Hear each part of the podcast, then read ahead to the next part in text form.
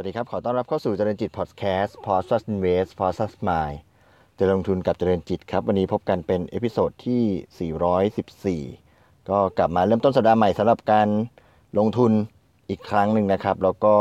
มาติดตามเรื่องของเรื่องราวของการลงทุนผ่านพอดแคสต์ของเราอีกครั้งหนึ่งนะครับตลาดหุ้นไทยวันศุกร์ที่ 13 พฤศจิกายนที่ผ่านมาปิดบวกขึ้น 10.16 จุดนะครับปิดที่ 1,346.47 จุดมูลค่าการซื้อขาย 92,000 ล้านบาทนะครับโดยต่างชาติกองทุนแล้วก็โบรกเกอร์ซื้อทั้งหมดนะครับต่างชาติซื้อ 248 กองทุนซื้อ 207โบรกเกอร์ซื้อ 584 ล้านบาท ส่วนรายย่อยขาย 1,000 ล้านบาทนะครับเเงินลงทุนของต่างชาติก็ยังคงซื้อ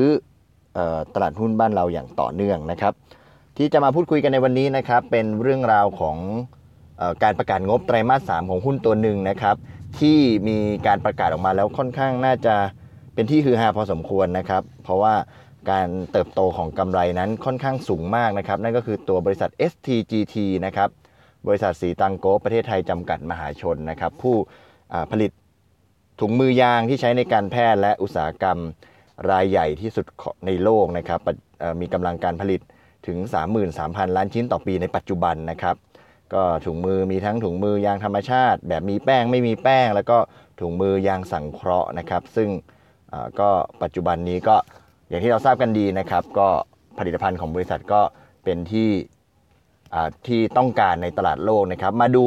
หลังจากบริษัทประกาศงบแล้วแล้วก็ได้มีการรายงานกับตลาดนะครับ มาดูข้อมูลจากการวิเคราะห์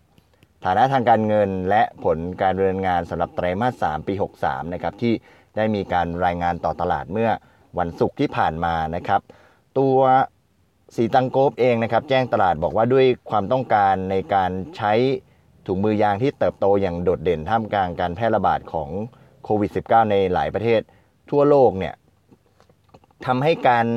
ต้องการใช้งานของถุงมือยางเนี่ยได้เปลี่ยนแปลงไปอย่างสิ้นเชิงนะครับ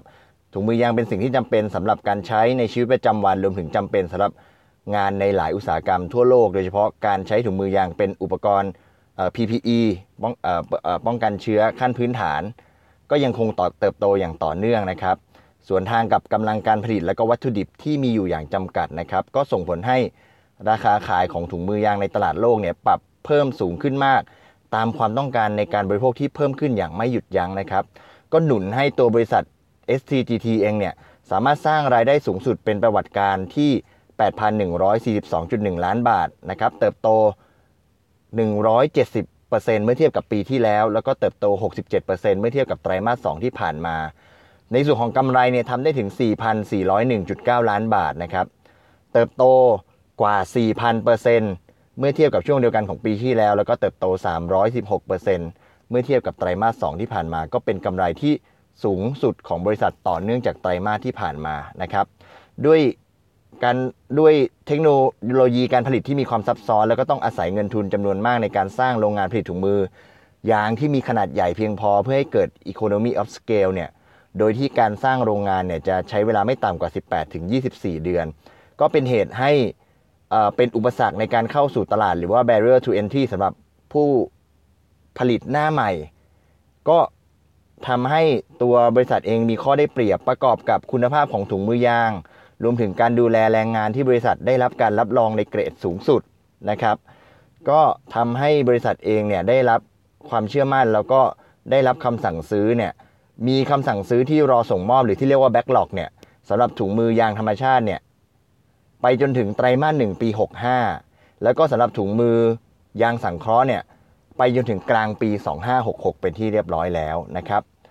ในช่วงไตรมาส 3 ที่ผ่านมาเนี่ยรายได้อยู่ที่ 8,112.1 ล้านบาทอย่างที่ได้เรียนไปนะครับ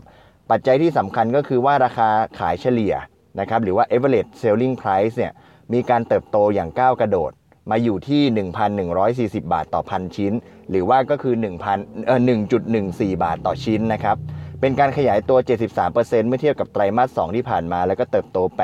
89%เมื่อเทียบกับปีที่แล้วนะครับ โดยราคาขายเฉลี่ยของอตัวถุงมือยางสังเคราะห์เนี่ยเติบโตขึ้นอย่างมีนัยสำคัญจากไตรมาส 2 ที่ผ่านมา ก็เกิดจากความต้องการในการใช้งาน และก็กำลังซื้อที่แข็งแกร่งจากทั่วโลกนะครับ โดยเฉพาะจากประเทศสหรัฐอเมริกา และก็กลุ่มประเทศยุโรปนะครับทำให้ปริมาณการขายของบริษัทเนี่ยเติบโตประมาณ 42%เมื่อเทียบกับปีที่แล้วนะครับ ส่วนหนึ่งก็มาจากการเพิ่มกำลังการผลิตของโรงงานใหม่ สาขาหัดใหญ่และสาขาตรังที่แล้วเสร็จเมื่อกุมภาพันธ์ที่ผ่านมานะครับ แต่ถ้าเทียบกับไตรมาส 2 ที่ผ่านมาเนี่ยกำลังปริมาณการขายเนี่ยลดลงประมาณสัก 3%สาเหตุเนี่ยเกิดจากความแออัดของการขนส่งทางทะเลนะครับที่ ปริมาณเรือแล้วก็ตู้ขนส่งสินค้าเนี่ยไม่เพียงพอต่อการขนส่ง โดยเฉพาะเส้นทางสหรัฐอเมริกานะครับแต่ว่าในด้านของการผลิตเนี่ยบริษัทก็ดำเนินการผลิตอย่างเต็มศักยภาพของเครื่องจักรนะครับอัตราการใช้กำลังการผลิตหรือ utilization rate เนี่ยอยู่ที่อยู่ที่ 95%นะครับสัดส่วนนะครับการขายตามผลิตภัณฑ์นะครับถุงมือยางธรรมชาติชนิดมีแป้งเนี่ยสัดส่วน 39.5%ตามถุงมือยางชนิดไม่มีแป้งเนี่ยอยู่ที่ 22.9%แล้วก็ ถุงมือยางสังเคราะห์เนี่ยอยู่ที่ 37.6%นะครับ โดยบริษัทเองก็มีเทคโนโลยีที่สามารถปรับเปลี่ยนการผลิตระหว่างถุงมือยางกับถุงมือยางสังเคราะห์ได้ ก็ทำให้สามารถยืดหยุ่นในการขายได้ด้วยเช่นเดียวกันนะครับ ในส่วนของไตรมาส3ในบริษัทมีกำไรขั้นต้น 4,907 ล้านบาท ก็เติบโตขึ้นอย่างก้าวกระโดดนะครับ แล้วก็ การใช้งานของบริษัท คือนอกเหนือจากเรื่องของค่ายเรื่องของ average selling price ที่ขึ้นแล้วเนี่ยการที่บริษัทใช้กำลังการผลิตเต็มขนาดของเครื่องจักรเนี่ยก็จะทำให้เกิด economy scale เพิ่มขึ้นนะครับการที่กำไรของบริษัทอัตรากำไรของบริษัทดีขึ้นก็ไปช่วยชดเชย การปรับเพิ่มขึ้นของตัวต้นทุนวัตถุดิบ ทั้งในส่วนของน้ำยาง แล้วก็ต้นทุนการผลิตอื่นๆเนี่ยก็ทำให้ยัง cover อยู่นะครับ ในส่วนของค่าใช้จ่ายในการขายและการบริหารหรือว่า SG&A เนี่ยก็เพิ่มขึ้นเพียงเล็กน้อยนะครับแล้วก็ต้นทุนการเงินก็ลดลงด้วย เพราะว่าบริษัทได้เงินมาจาก IPO เนี่ยเอาไปชำระคืนเงินกู้นะครับก็ทั้งหมดทั้งมวลก็ทำให้บริษัทสามารถสร้างประวัติศาสตร์ มีกำไรสุทธิปรับเพิ่มขึ้น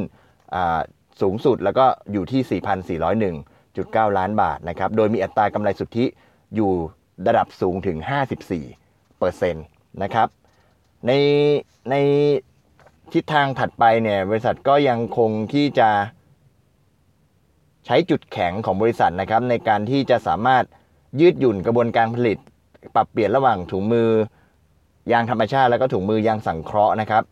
ประกอบกับบริษัทเนี่ยเองมีโรงงานที่ตั้งอยู่ในประเทศไทย ซึ่งเป็นพื้นที่ที่เป็นจุดหลักในการผลิตน้ำยางข้นที่มีคุณภาพระดับโลกนะครับ ก็ทำให้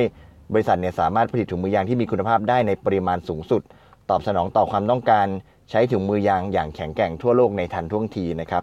นอกจากนี้ในบริษัทก็ยังมีการมีการวางแผนที่จะเพิ่มกำลังการผลิตไปถึงระดับ